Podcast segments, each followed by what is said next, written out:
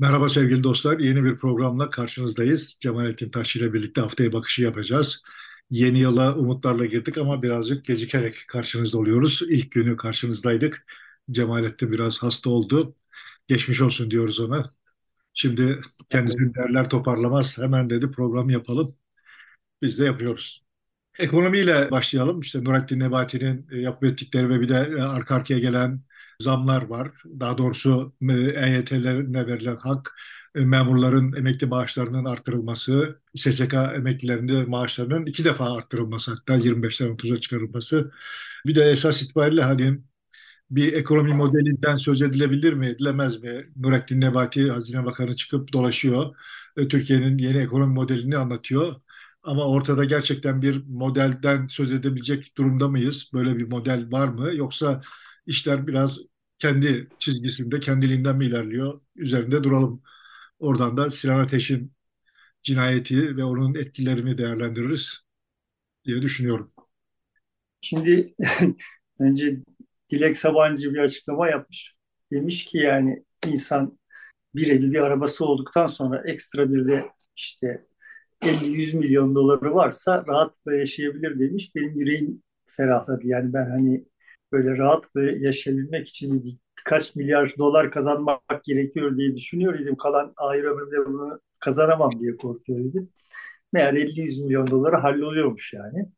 E bizim zamanımızda da biz de çalışırken hep öyle deniyordu. İşte bir evin, bir yazlığın, e, bir de 50 bin doların bankada var ise, araban da varsa tamam rahatsın. Çocuğu hani okutabilecek bir de gelire sahipsen zenginsin denirdi. Yani daha doğrusu bu paraya sahip olanla milyar dolarlara sahip olanların arasındaki yaşam farkı çok fazla büyük değildir diye konuşulurdu. Kendi aramızda konuşurduk. Siz 50 bin dolardan konuşuyormuşsunuz. Evet. Dilek Sabancı 50 milyon dolar diyor. Oo, yani hani bazıları 1-2 milyon dolarla da idare edebilir ama diyor yani sonuçta ekonominin ekonomiye nereden bakılıyor olduğuna bağlı olarak çok farklı değerlendirmelerinin mümkün olduğunu da bir işaret olarak başlayabiliriz yani. Benim mevcut seçimi kazanmak ümidiyle yapılıyor olan iktisadi hamleleri falan bir kenara bırakacak olsak onlar daha çok hani seçim 2023'te doğru da konuşuruz diye düşünüyorum. Ama Nebati kaçınılmaz olarak işte bir yıl sonu değerlendirmesi yapmak babından yılın son haftasında gezip gezip işte Türkiye ekonomik modeli anlattı. Epistemolojik kopuşla gerçekleşmiş olan modeli anlattı. Hani onun üzerine biraz konuşmakta fayda olduğunu düşünüyorum. Ee, Perşembe günü Habertürk'te Ege Cansen'le Asaf Savaş Akat da ciddiye alıp ortada bir Türkiye ekonomi modeli varmış iddiasını ciddiye alıp bu gerçekten ne manaya geliyor hakkında biraz tartıştılar. Bana çok trajik geliyor yani. Olay ortada bir model falan yok. Gerçi orada da hani bu tartışmada oldu o programın içinde ama ortada bir model veya işte öyle hani önceden tasarlanmış, eğrisi doğrusuna denk getirilmiş ve işte yeni bir arayışın ürünü olarak yeni bir iddia ile dört başı mamur kapsamlı bir tasarı yapılmış olduğunu hiç düşünmedim. Hala düşünmüyorum. Öyle bir şey yok. Abuk sabuk işler yapıyorlar. Abuk sabuk işler yaptılar. Patronuyla Nebati ve Nebati'den öncekiler. Sonrasında da işte e, bütün bu saçmalık nereden ortaya çıktı? Ne yapacağız şimdi? Ama bir dakika ne oluyor dendiğinde de Buna bir kılıf uydurmaları gerekiyordu. İşte Türkiye ekonomik modeli filan gibi bir laf uydurdular. Ortada yani faizi düşürmenin dışında ekonomik modelin modele model denmesini gerektirecek herhangi bir şey yok. Böyle işte faizde reel gerçek faiz değil de e, Merkez Bankası'nın bankara verdiği faizin düşürülmesinden ibaret olan bir şey e, galiba. O da işte yüzde dokuza kadar. Yani niye yüzde iki değil, niye yüzde yedi değil, niye yüzde on bir değil, yüzde dokuz? Bütün bunlar sembolik böyle göstergeler üzerinden yapılan zırvalıklar, kelimenin tam anlamıyla zırvalıklar. İşte bir tarafta bir delik ortaya çıkınca o deliği yamamak için bir şey yaptılar. O yama yapılırken daha büyük bir delik açıldı bir yerlerde. Onu yamamak için başka bir şeyler yaptılar ve sonuçta şimdi böyle kim icat ettiyse e, davranışsal ekonomi, lagalugalardan paketlenmiş bir absürt laf icat etti. Şimdi bizi hepimiz aptal yerine koyarak gelip işte bir Türkiye ekonomik modeli var diye bir masal anlatıyorlar. Ve yani bu, bu sahiden çok asap bozucu bir sahtekarlık yani. Yani başkalarını aptal yerine koymak zaten çok tiksinti verici bir şey. Bu kadar aptal insanların başkalarını aptal yerine koymaları iyice tiksinti verici oluyor yani. Şimdi ortada bir ekonomik model ve bu ekonomik modelin getirdiği bir takım sonuçlar vesaireler falan yok. Türkiye ekonomik olarak kötü yönetiliyor idi, uzun süredir kötü yönetiliyor idi ve bu kötü yönetimin bir takım sonuçları ortaya çıkacağı belliydi. Bununla ilgili olarak böyle hani çok ben de çok ortodoks ortodoks işte faiz yükseltilmesi gerekiyordu da oradan işte enflasyon şöyle buralarda değilim yani. Ortaya çıkan sonuçlar gösteriyor ki Türkiye ta Ali Babacan'ın kendisince çok övündüğü dönemlerden itibaren kötü yönetiliyor. Dünyada bir bahar havası vardı. Bunları şimdi söylemiyorum. Kendimce, şimdi yani kendi bakış açım şimdi oluşmuş bir şey değil yani. Bunu demeye çalışıyorum. Ta o tarihlerde de akşamda yazarken de yazmıştım. Başka yerlerde de yazmıştım. Sonuçta dünyada bir bahar havası vardı. Bu bahar havası piyasaya sürülen çok olağanüstü paradan kaynaklanan bir şeydi. Bu paradan Türkiye o dönem itibariyle bakıldığı zaman da dünyadaki büyüklüğü itibariyle kendisine düşebilecek paradan daha az para alıyordu. Yani Türkiye'nin bütün dünyada kabaca bütün iktisadi göstergeleri açısından bakacak olursak yüzde bir mertebesindedir. Yanlış hatırlamıyorsam. Sonuçta o piyasaya e, salınmış olan paradan Türkiye bu ölçekte pay alamadı. E, marifet şuydu ki yani o dönemde ekonomi yönetimiyle ilgili bir ödül çıkarılacak idiyse marifet şuydu ki ve eğer tabii ki bu sizin övünme kaynağınız da şuysa yani biz çok para buluyoruz. Yani biz kendimiz bir ekonomik değer yaratıyoruz değil de dışarıdan para buluyoruz, kaynak aktarabiliyoruz. Bununla övünmek derdindeyseniz öyle çok övünecek bir başarı yoktu yani. Zaten her yer her yerde o kadar para var. Asıl mesele şuydu ki Türkiye o, o dönemde de aklı başında hemen herkes senin tartıştığı gibi temel iktisadi motor olarak inşaat sektörünü seçmişti ve inşaat sektörünün kısa vadede ekonominin büyümesinde, büyüme performans sergilemesinde etkili bir sektördür. Uzun vadede çok zararlı bir sektördür. Çünkü verimlilik düşüktür ve işte o isti yarattığı istihdamın kalitesini yükseltmez vesaire. Bin tane faktör var. E yani denebilir ki işte canım yani Türkiye'de bu parayla daha yüksek teknolojili, daha yüksek katma değerli bir şeyler üretecek müteşebbisler yoksa hükümet ne? Yani bu hükümetin bu konularda yaratıcılık sergilemesi gerekiyordu. O yaratıcılık olsaydı biz diyecektik ki ya evet yani ekonomi iyi yönetiliyor. Mesela Ve olmadı. en bir kendi cep telefonu modelimiz ya da bilgisayarlarımız olsaydı dışarıya bu kadar milyar dolarlar harcamasaydık belki daha iyi olabilirdi.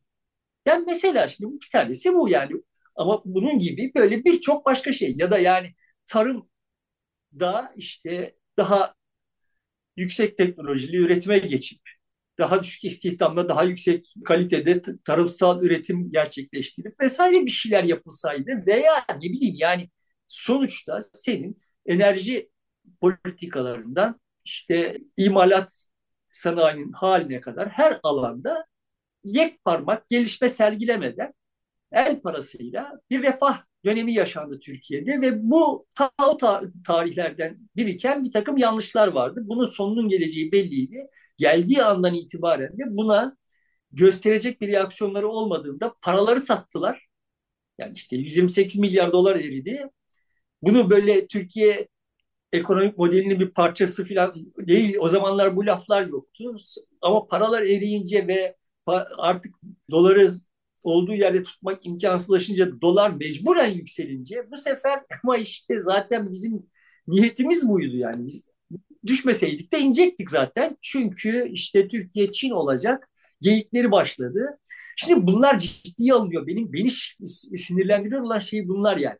Kardeşim bunların hiçbirisinin manası yok. Adamlar beceremedikleri için bir sonuç ortaya çıkıyor. Ortaya çıkan sonuca bir isim tak, takıyorlar. Sonuçta dışarıdan getirebildikleri para bitti. Para bitince dolar yükseldi. Dolar yükselince biz fakirleştik. Bizim fakirleşmemize Çin modeli, yok Türk modeli filan gibi geyiklerle isim takmaya başladılar.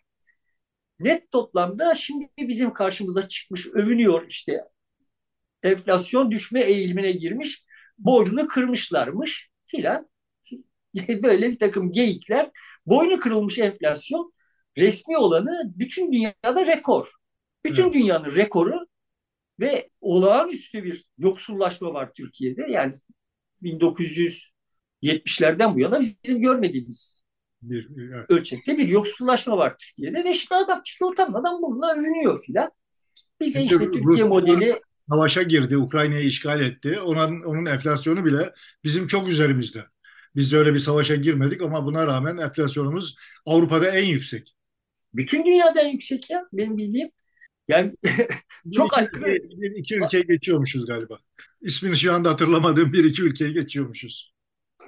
Sonuçta sadece enflasyon meselesi de değil. Türkiye aslında istihdama katılma şartlarına sahip olduğu halde iş aramaktan vazgeçmiş nüfus itibariyle ve dünyada çok negatif ayrışan bir ülke.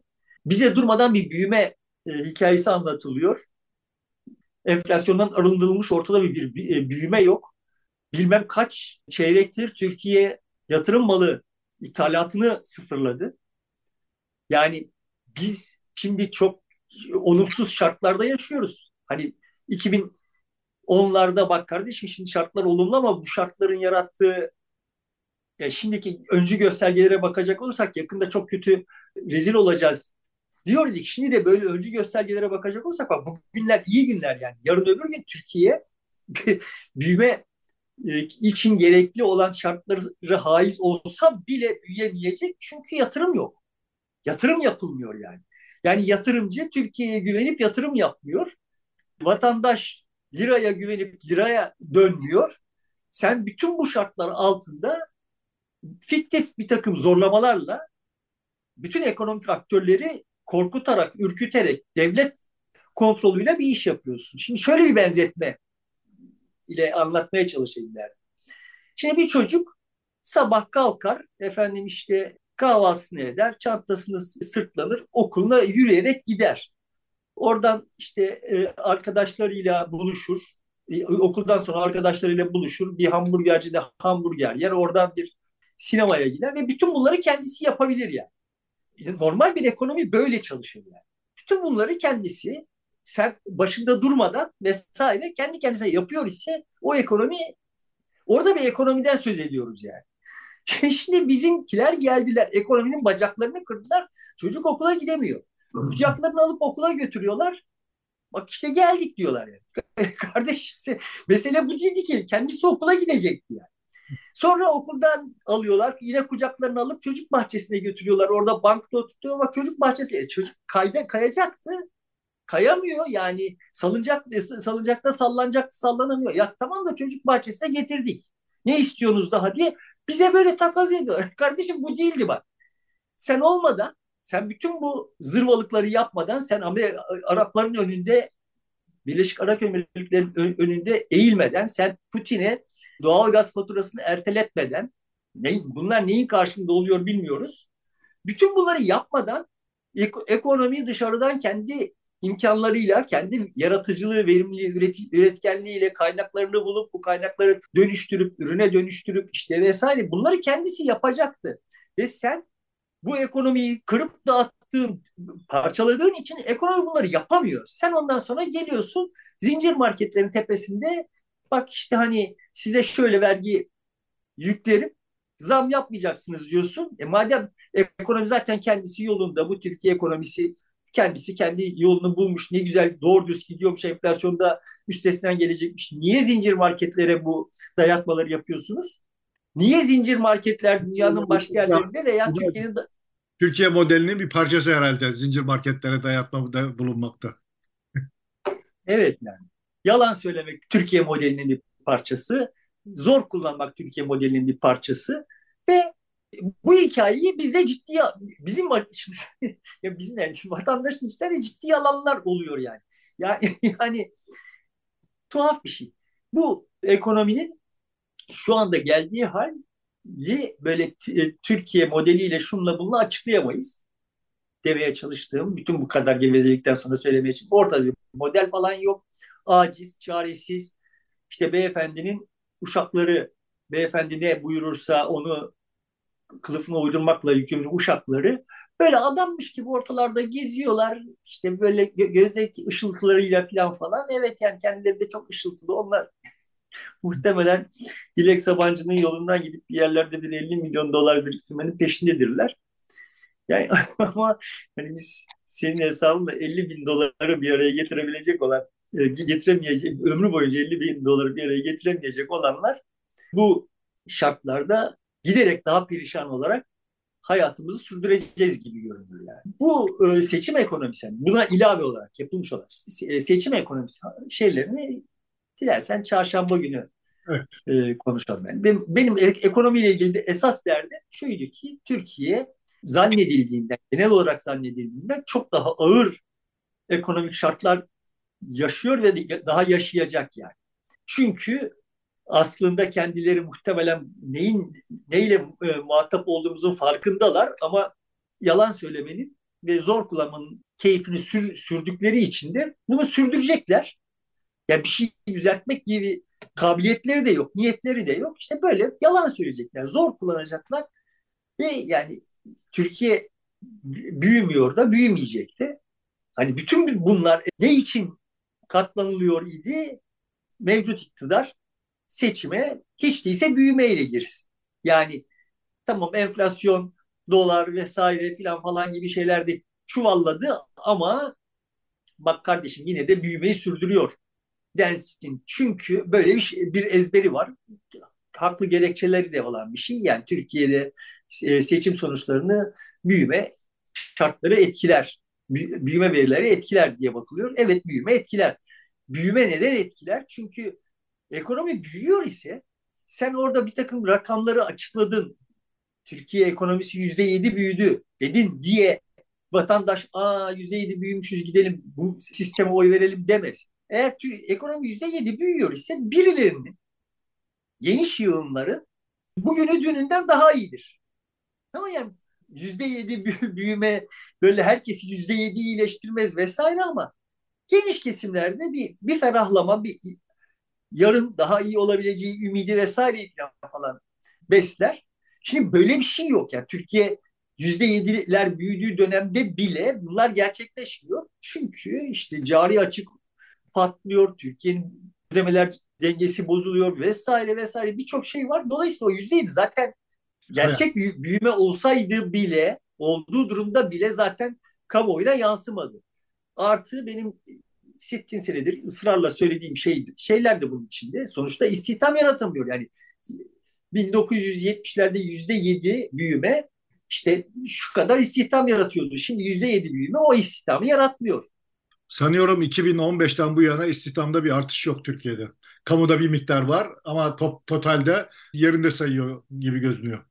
Evet yani sonuçta şimdi dolayısıyla böyle hani büyüme seçimde iktidara yarar mantığı da aslında çok uygun olmayabilir ama böyle takıntısı var.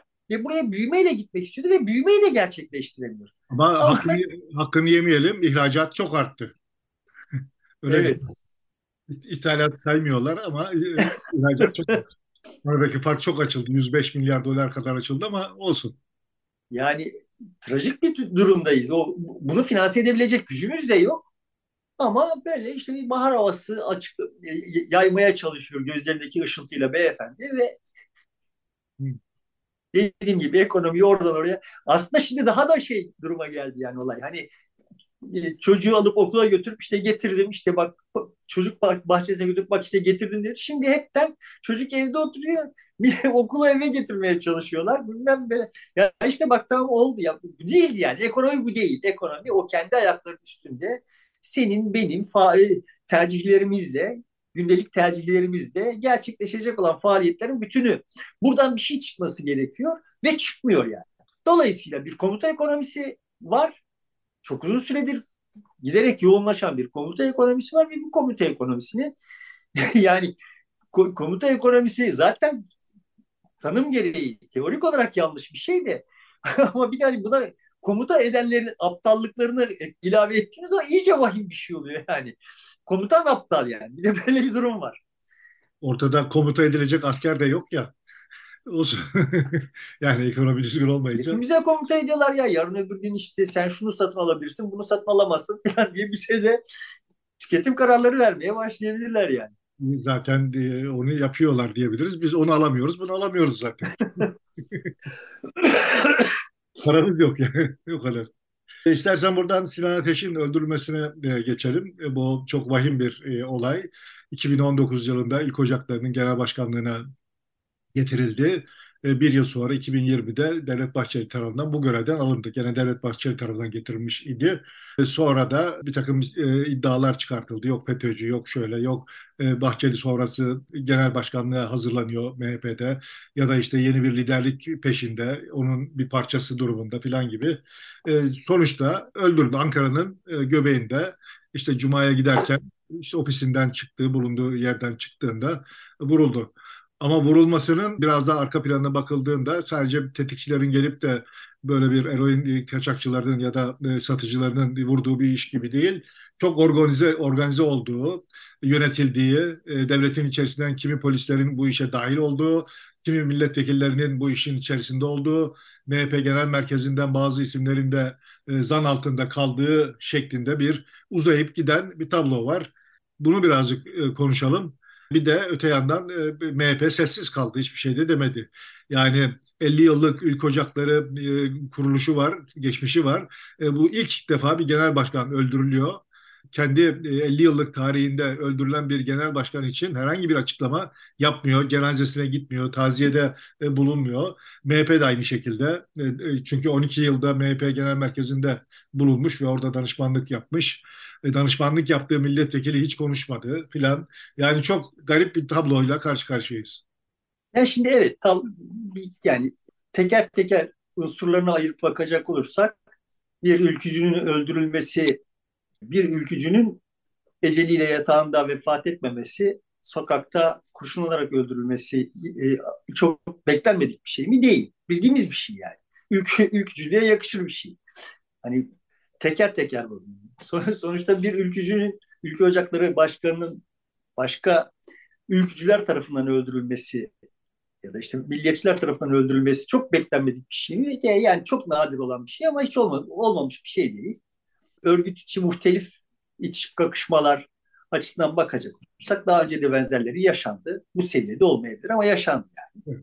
Bu cinayetin böyle tam bir pusu havasıyla işte senin dediğin gibi içinde devlet, polis, siyaset ve işte ama işte torbacılar, morbacılar yani işte biçimsiz, mafyatik özenti unsurların bir araya geldiği bir şekilde yapılması ve işte böyle bir yandan bir bir gözdağı havası verirken bir yandan da ama asıl işin planlayıcılarının böyle zavallı unsurları tetikçi olarak kullan kullanmaları vesaire gibi şeyler çok yadırganacak şeyler. Bunlar da çok alışık olduğum şeyler. Çok ülküceydi aslında. Cinayetten sonra yaşanan işte o cenazedeki coşku vesaire işte orada gösterilen reaksiyon çok beklenmedik bir şey mi? Alışılmadık bir şey mi? Yok. O da çok alışık olduğumuz bir şey. Ortada senin dediğin gibi kafa karıştırıyor olan yani nasıl oluyor da işte MHP Genel Merkezi ve ülke ocakları bu işte bu kadar sessiz kalıyorlar. Ve benim açımdan asıl... Neredeyse de şöyle ilginç. Herhangi bir örgüt yok. Organize eden, destekleyen, insanları seferber eden, davet eden, kendiliğinden gelen bir kalabalık işte 60 bine yakın bir insan olduğu e, söyleniyor Bursa'da. Bu hakikaten e, bir çok farklı bir durum ortaya koyuyor. Tam oraya geliyorum değil mi? Benim açımdan asıl beni şaşırtmış olan sahiden çok şaşırtmış olan yani genel ülkücü, milliyetçi kol kırılır içinde de tablodan ne beklerim? Yani evet ülkücüler bu iş ülkücüler, milliyetçiler bu işten çok rahatsız olabilirler. Çok rahatsız olacak ülkücüler, milliyetçiler olabilir ama bunlar birbirlerine vesaire falan bakarak değil. Üç hilale bakıp o ne yapacak? Ne buyurursa biz de öyle yapacağız diğer reaksiyon göstermelerini ve işte hani bağırlarına taş basıp sinema ateşlerinin kaybı karşısında bağırlarına taş basıp oturmalarını beklerdim. Hiç öyle olmadı. Yani derdimi anlatabildim değil mi? Evet, evet. Beni en çok şaşırtan insanlar evet. harekete geçti. Kendiliğinden harekete geçti. Sadece kendiliğinden harekete geçmek değil bir de üstelik de hani neredeyse şeye karşı ülke ocakları ve MHP'ye karşı harekete geçmeleri. Yani Orada da bol istifalar oldu yani parti üyeliğinden, ülke ocakları üyeliğinden ya da işte Milliyetçi Hareket'e yakın sivil toplum kuruluşlarının üyeliklerinden çok sayıda istifanın olduğu e, söyleniyor. Dolayısıyla bu şimdi benim açımdan beklenmedik bir şeydi. Yani orada e, bizim görmediğimiz, bizim farkına varmadığımız bir şeylerin ciddi ölçüde mayalanmış olduğu ve Bahçeli'nin de ülke ocaklarının da prestijinin kendi camialarında ciddi miktarda erozyona uğradığı sonucunu çıkardı kendince. Bütün bu hikayede yani beni şaşırtıyor, şaşırtmış olan bana beklenmedik gelen tek şey bu idi. Kalanını bir harmanladığımızda yani böyle teker teker bütün unsurları anlaşılır görünüyor. Anlaşılmaz görünen İstersen şunu da ilave edelim. Cenazesine kendiliğinden katılan insanlar var, vatandaşlar var. Ama mesela bunun soruşturulması, zanlıların bulunması konusunda belli ki birileri engel olmaya, akamete uğratmaya çaba harcıyor idi. Devletin içerisinden, polisin içerisinden, yargının içerisinden bir grup direnerek, mücadele ederek bu işi sürdürdü. Yani orada da beklenmedik bir şekilde e, bir dayanışma ve işbirliği var. Yani işte oralara geleceğim. Yani sonuçta şimdi hikaye dediğim gibi bütün bileşenleri bana bir birisi hariç bütün bileşenleri anlaşılır geliyor. Hepsini bir araya getirdiğimizde kafamda oluşan soru işareti şu kardeş neden şimdi yani? Yani kendi aranızda böyle bir hesaplaşmaya ihtiyacınız olabilir. Şu olabilir. Sinan Ateş'le de bir derdiniz olabilir falan filan. Üç ay sonra seçim var. Seçimden sonra yapın yapacağınızı. Yani şu anda iktidardasınız. iktidar ortağısınız. İşte sen milletvekilisin, sen bürokratsın vesaire ve yani işte bir Sinan Ateş'i yani adamı tehdit etmişsiniz, adam yurt dışına gitmiş, sonra gelmiş Bursa'da kalmış bir süre filan ortalarda gezmemiş. Yani biraz daha tehdit edin, biraz daha gezmesini eğer gezmesinden korkuyorsanız, rahatsız oluyorsanız. Ama yani şimdi adamı ortadan kaldırdığınız zaman bunun e, başka bir şeylere yol açacağını, açma potansiyeli olduğunu ya görmeyecek kadar küstahlar yani güç bunların gözlerini boyamış. Yani yaparız ve bir şey olmaz denmiş. Öyle olmadığını gördük. Yaptılar ve bir şey oldu. Bu şu manaya gelmiyor. Daha da bunun arkası gelir. Bu kitlesel hareket MHP'de ve ülke ocaklarında daha derin çözülmeler yol açar bilmiyorum. Olabilir, olmayabilir. Ama yani... ihtimal dahilinde. İhtimal dahilinde diyorum. İhtimal dahilinde ama öngördükleri gibi olmadığını gördüler ve böyle sobelendiler yani. Görünen tablo o. Bütün MHP ve ülke ocakları camiası müstekbirleri yani sobelendiler. Fena halde sobelendiler. Ne yapacaklarını bilmiyorlar. Görünen tablo bu. Yani bu zaten FETÖ'cüydü falan falan gibi zevzeklikler oradaki sobelenmenin karşısında ne kadar aciz olunduğunun göstergesi. Yani bu lafları eden insanlara gösterilen reaksiyonlar vesaire de zaten o sobelenmeyi gösteriyor. İşin ötek tarafına gelince yani buna iktidarın büyük kanadı AKP'de önce uzun süreli reaksiyon göstermedi. Sonra da anladığım kadarıyla 4-5 gün sonra Erdoğan işte maktulün eşini aramış. Aradığını kamuoyuyla pay, paylaştılar yani. Taziyelerini iletmiş. Ama onun dışında benim bildiğim kadarıyla orada da böyle bir Şimdi orada şöyle e, gelişti hikaye. E, bir Ömer Çelik önce bir konuştu, kınadı. E, üzerine gidilecek falan gibi bir laflar etti. İlk resmi açıklamaydı. Sonra Cumhurbaşkanı eşini aradığını ve sonuna kadar gideceğini söyledi. Ama kamuoyu önünde bir açıklama yapmadı kendisi. Sonra muhalefet liderleri tek tek hem eşini hem babasını aramışlar. Ayrıca muhalefet liderleri özel temsilcilerini ya da danışmanlarını Ankara'dan gönderdiler. Bunun üzerine AK Parti'de e, Bursa İl Başkanı'nı göndermek zorunda kaldı aileyi ziyarete. En sonunda o gitti. Buna rağmen MHP'den mesela hiç giden henüz yok. E, bir de şu oldu. Süleyman Soylu da mesela 4-5 gün sonra ancak konuştu. Ama o konuştuğu şeyin de e, çok fazla bir anlamı yok gibi Yani ya gidiliyor sonuna kadar gidilecek falan. Beylik laflar yani. Böyle Ankara'nın göbeğinde siyasi bir cinayet işlenmiş. Buna uygun bir şey değil, açıklama değil. Zan altında bırakılan milletvekilinin de bir hafta önce kendisiyle ziyaret ederek bir de fotoğrafı var yayınlanan. Evet yani sonuçta işte dediğim gibi böyle siyaset, mafya, bürokrasi, devlet kucak kucağa kimin el kimin cebinde belli değil. Bu katilleri saklamak vesaire gibi ya da işte yargının elinden almak konusunda reaksiyon gösteren milletvekilinin soyluyla bir fotoğrafı olmuş olması falan o kadar ciddi bir gösterge olarak kabul etmiyorum. Yani. Süleyman'la fotoğrafı olmayan pek az kişi kaldı. Ben de Süleyman'la çok görüşmüşlüğüm var yani. Bir fotoğrafım olabilirdi. Fotoğraf çektirmeyi sevmediğim için yok. Kimseyle fotoğrafım yok yani.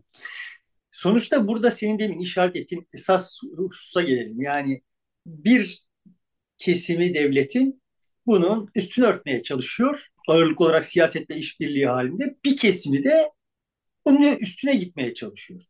Şimdi bunun ne yani o üstüne gitmeye çalışanların vay bizim ülküdaşımıza bunu müstahak gördünüz biz bunun kanını yerde bırakmayız edasıyla davranıyor olması ihtimalini çok düşük görüyorum. Yani orada bir infial var bu infiale bir cevap verelim ona ya da onu arkamıza alalım işte filan. Çünkü devletin içinde bu olayı kaşımaya çalışıyor olan, bürokrasinin içinde bu olayı kaşımaya çalışıyor olanlar bunun bunu kaşımanın muhtelif sonuçları hakkında çok sağlam öngörülere sahiptirler.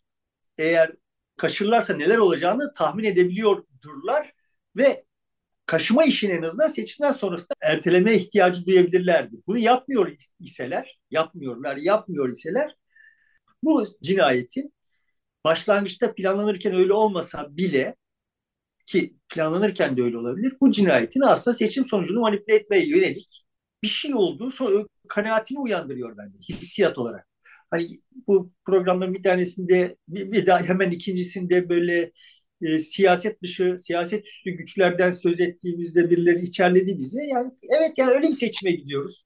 Yani bu kadar böyle yumuşak yumuşak sadece sosyolojinin şeyiyle yürümeyecek olan bir böyle bir tıkanıklığa tıkanıklık içine bir seçime gidiyor olduğumuz görünüyor idi ve bence bu cinayet o tıkanıklığı tırnak içinde aşmak için birilerinin tasarladığı bir şey. Eğer tasarladığı değil idiyse şimdi kullanmaya çalıştığı bir şey olarak görünüyor. Tıkanan ne?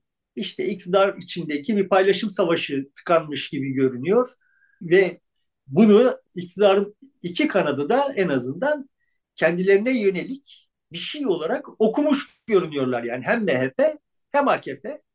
Hani bunun dışına kalan kanadın yani işte hani diyelim ki ulusalcıların hani Perinçekçiler diyeceğim çok Perinçe'yi çok önemsemiş olacağım yani. ama hani ulusalcıların bu, buna ne reaksiyon gösterdiklerini çok iyi bilmiyorum ama bu hikaye sanki hani ulusalcıların diğerlerine kurduğu bir kumpasmış ya da iş oraya doğru evrilebilirmiş gibi de görünüyor. Dolayısıyla seçimin sonucunu Ahmet Davutoğlu bu Altılı Masa'nın e, uzun toplantısından sonra Halk TV'de bir açıklama yaptı. Uzun bir e, şey İsmail'in programına çıktı. Orada konuştu. Orada bir saatten fazla konuştuk bu konuyu. Bütün ayrıntılarını ele aldık diyor. Ve de söylediği şu Erdoğan, Bahçeli ve Soylu arasındaki senkronizasyon kayboldu. Bir uyum yok. Her an orada bir problem çıkabilir. Çünkü Erdoğan için susuyor? Bahçeli'nin ne diyeceğine bakıyor. Bahçeli ne diyeceğine henüz karar veremedi hukukun ne diyeceğine bakmıyor. Dolayısıyla burada epeyce bir karışıklık çıkacak, bir kaos çıkacak, yeni şeyler olacak beklentisi içerisinde olduğunu hissettirdi. Güzel. Formülasyon güzel. Şimdi ortada biz biz ne, neye alışığız zaten yıllardır? Yani işte bir, Erdoğan bir şey yapıyor. O yaptığı bir takım eleştirilere içeride dışarıda farklı farklı dozda olsa da eleştirilere huzursuzluklara sebep oluyor ve biz hep şunu biliyoruz yani salı günü Bahçeli çıkacak ağzını açıp gözünü yumacak sövecek sayacak ve o eleştirenler sinecek. Değil mi? Buna alışıktık yani sonuçta e, yapıp edilenlerin e, yapıp edeni Erdoğan bunların müdafaa edeni Bahçeli. Buna müdafaa denirse yani aslında hani sonuçta söverek şiddet çağrıştırarak bak başınıza olmayacak şeyler gelir korkusu yaratarak bunları paketleyen Bahçeli idi. Şimdi burada zaten olay fiilen Bahçeli'nin arka bahçesinde olmuş. Erdoğan'ın burada bir şey söylemesini beklemek yanlış olurdu zaten. Bahçeli'den bir şey bekleyecek ve Bahçeli bunu yapamadı. Ama evet yani sonuçta Erdoğan, Bahçeli ve Süleyman ve muhtelif başka aktörler arasında da bir e, senkronizasyon bozukluğu zaten var. Uzun süredir var. Mesele şuydu. Bu senkronizasyon bozukluğunu gidermekle görevli yani ya şunu seçime kadar bir götürelim bak şu seçimi alalım ondan sonra filan diyen tırnak içinde akil insanları var idi. O yani aradaki çatlakları yamayan, boşlukları dolduran unsurlar vardı yani. Şimdi burada o unsurlar çalışmadı. Ya da yani belki o unsurların yaptığı bir iş bu. yani işte hani buraya kadardı kardeşim. Şimdi bu hesabı vereceksiniz. De, deniyor. Bunları kestiremiyorum. Bütün bu hikayeye rağmen şimdi şu noktadan itibaren yine bir takım e, unsurlar devreye girip olayın kaşınmasına mani olup daha da çok kaşınmasına mani olup bu işi erteleyebilirler seçim sonrasına kadar. Tam tersi olabilir. Bu başka bir takım şeyleri tetikleyebilir. Yani ille şiddet olması şart değil. İlle başka başka birilerinin de öldürülmesi şart değil ama yani atıyorum MHP saflarından ciddi ayrışmalar veya işte seçim ittifakı konusunda bir takım tartışmalar vesaire gibi şeyler gündeme gelebilir.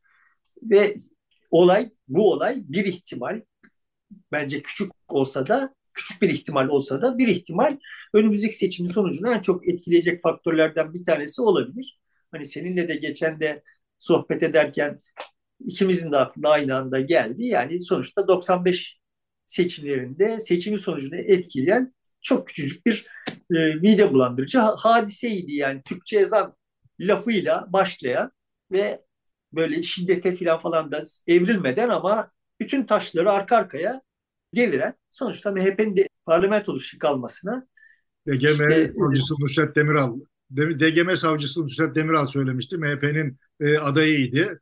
Türkçe ezan e, talebiyle çıktı. E, doğal olarak ters tepti. Yani şimdi Nusret Demiral senin dediğin gibi savcıydı ve o e, seçimden önce MHP'ye geçti. Şimdi niye geçti? Geçmeseydi MHP ne MHP'de ne eksilecekti? Yani ama işte geçti. Geçtikten sonra yaptığı iş bu oldu ve sonra ortadan kayboldu. Yani geldi MHP'nin içine bir saatli bomba gibi zamanı geldi patladı. Kendisini de MHP'yi de imha etti. Şimdi burada böyle bir bir şeyle de karşılaşmış olabiliriz. Yani orta vadeli, uzun vadeli bir takım e, tahminler yapmak için elimizde yeterince veri yok ama çok bariz bir biçimde görünüyor ki çok sıkışmış bir seçime doğru gidiyoruz. Çok herkesin çok tıkanık olduğu bir seçime doğru gidiyoruz. Yani iktidarın canhıraş bir biçimde yapıp ettikleri. Yani bir yandan iktidar böyle kuyruğu tutmaya çalışıyor ama yani canhıraş bir biçimde yapmaya çalıştıkları gösteriyor ki seçimde şartların hiç iyi olmadığını farkındalar. Biz seninle konuşurken işte bundan 4-5 ay önce e, iktidarın momentumu toparlamaya başladığını söylemiş idik.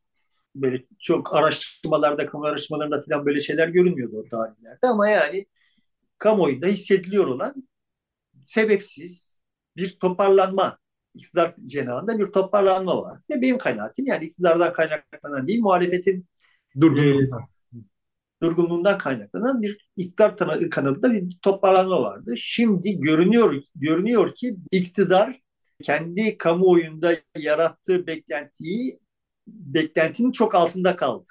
Yani reel olarak işte tamam reis gelir yine olaya vaziyet eder, durumu düzeltir diye bekleyenler reisin yaptıklarının olması gerekene kıyasla kısa kaldığını hissediyorlar ve dolayısıyla bu sefer e, momentum yeniden muhalefetin lehine döndü ve elbette sadece bu Erdoğan'ın yetersizliğinden kaynaklanmıyor. Bilhassa İmamoğlu'nun İmamoğlu hadisesi etrafında dönüyor olan şeyin tetiklediği e, muhalefet kanadının hareketlenmesinin de burada e, etkisi var. Ama ağırlıklı olarak muhalif kamuoyunda birkaç hafta öncesine kıyasla daha ümit var bir durum var gibi görünüyor. Şimdi e, şöyle bir duygu atmosferi yaşandı zannediyorum ya da bu nasıl etkileyecek ülkücü hareketi?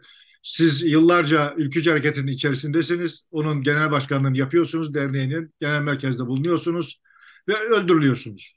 Ama o ocaktan ve partiden herhangi bir sahiplenme, taziye yok, cenazenize katılan yok. Bugüne kadar ana düşmanınız gördüğünüz, hedefinizde gördüğünüz CHP'nin genel başkanı ve CHP'liler size sahip çıkıyorlar. E, işte olayın peşini sürdüreceklerini söylüyorlar. Bu aslında milliyetçi camiada galiba büyük bir türbülansa da yol açabilir zihin dünyasında. Bu senin iyimserliğin. Orası kurt, kurt kanunun geçerli olduğu yani. Kurtlukta kural geride kalanı yemektir yani. Sonuçta düşmüş, yenir ve unutulur. CHP'nin bu işi kaşıması vesaire filan falan da böyle vay biz kendi camiamız bize sahip değil olarak okunmaz. Size ne oluyor lan olarak okunur. İşte oraya döndüremediler. Tam tersi. Oraya dönseydi e, başka bir şey olacaktı. Olmadı. Geride kaldı. Tam tersi oraya yakınlaşma, oradan neredeyse medet umma gibi bir hava oluşmaya başladı. Ya da en azından işbirliği yapma orayla. Şimdi bu ülkücülük, milliyetçilik çok eklektik bir şey. Yani Türkiye'de muhtelif milliyetçilik tanımları var. Ulusalcılık aslında bir milliyetçilik. Yani işte seküler milliyetçilik, e, efendim işte dindar milliyetçilik vesaire gibi böyle muhtelif ve kendi aralarında zaten hep fraksiyonları da vardı ama bir, bir bütün olarak davrandılar. Şimdi esas mesele şu, bizim milliyetçilik, ülkücülük vesaire dediğimiz zaman uzun süredir, çok uzun süredir. Yani 90'ların ortasından bu yana muhatap olduğumuz şey aslında devlet çatısı altında örgütlenmiş bir suç suç örgütü. Yani öyle milliyetle, milliyetle, şunla bununla alakası olmayan yani şimdi çakıcılar efendim işte e, Kürşat Yılmazlar vesaireler falan böyle bize bir vatan millet falan falan satıyorlar ama bunlar iştigal alanlarının bambaşka olduğunu hep biz biliyoruz ya. Dolayısıyla şimdi bu insanlarla bir, bir tarafında bu insanlar olan öteki tarafında işte böyle temiz işte e, Sivas'ın kasabalarından bir tanesinde yetişmiş halis muhlis işte böyle Türklüğün dünyada taarruz altında olduğuna inanarak büyümüş. Bütün dünyanın Türklüğe düşman olduğunu düşünerek büyümüş. Defansif bir şekilde ülkücü olmuş adama kadar çok geniş yelpazede bir şey var yani. Bu kesimlerin içinde genel sıkıntı şuydu yani.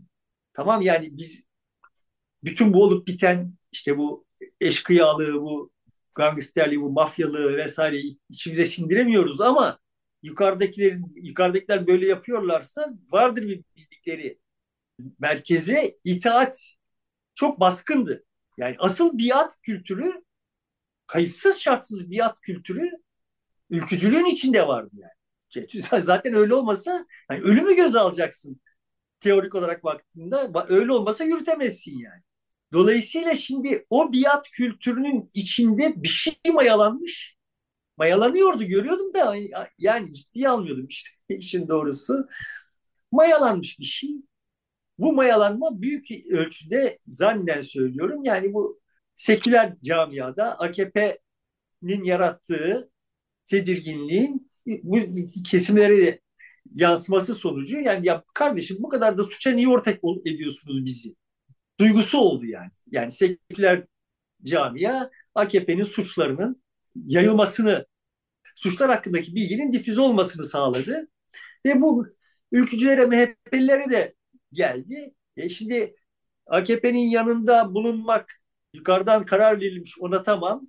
E ama yani bir yandan da durmadan yeni günahlar işleniyor ve kendilerince olayı şöyle yorumluyorlar yani. Bunlar bizim günahlarımız değil AKP'nin günahları. Yani. Halbuki onlar MHP'nin de günahı. Yani orada o günahları işleyenleri AKP'li MHP'li diye ayırt etmek çok kolay iş değil. Muhtemelen zaten günahkarlar MHP'de AKP'lilerden çok. Ama şimdi tabii ki tabandaki gençler, insanlar yani bunlar da bizim bir e, rolümüz yok. Bunlar bir menfaatimiz de yok. Niye bunlara ortak oluyoruz duygusunu uzun süredir biriktiriyorlardı. Ama iş doğru yönetilse, MHP açısından doğru yönetilseydi yani dediğim gibi bu kurtlukta böyledir.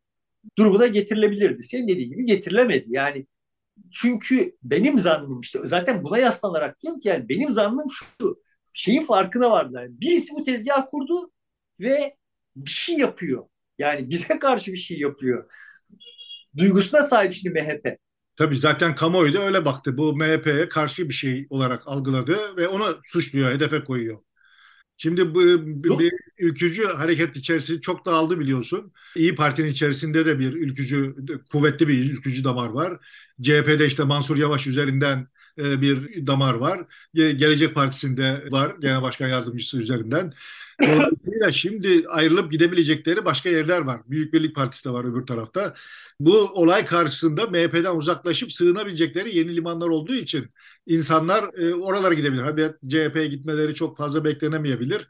O kadar e, radikal tutum almazlar. Ama e, pekala İyi Parti ile yan yana gelebilirler.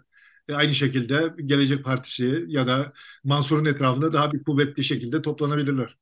Bu da yeni bir şey değil yani bence. Yani sonuçta 90'lar boyunca ülkücüler işte sadece MHP'de ve sadece e, Büyük Birlik'te değildiler. Yani aynı zamanda Anavatanda ve işte e, şeyde Doğru Yolda vardılar. Evet. E, yani etkili yerlerde çok sayıda ülkücü vardı ve onların peşinden gelen birçok e, ülkücü de vardı. Dolayısıyla ülkücülerin bu anlamda böyle kendilerine her zaman yeni adresler bulma potansiyelleri de yeni bir şey değil. Bu sefer de yeni bir şey değil.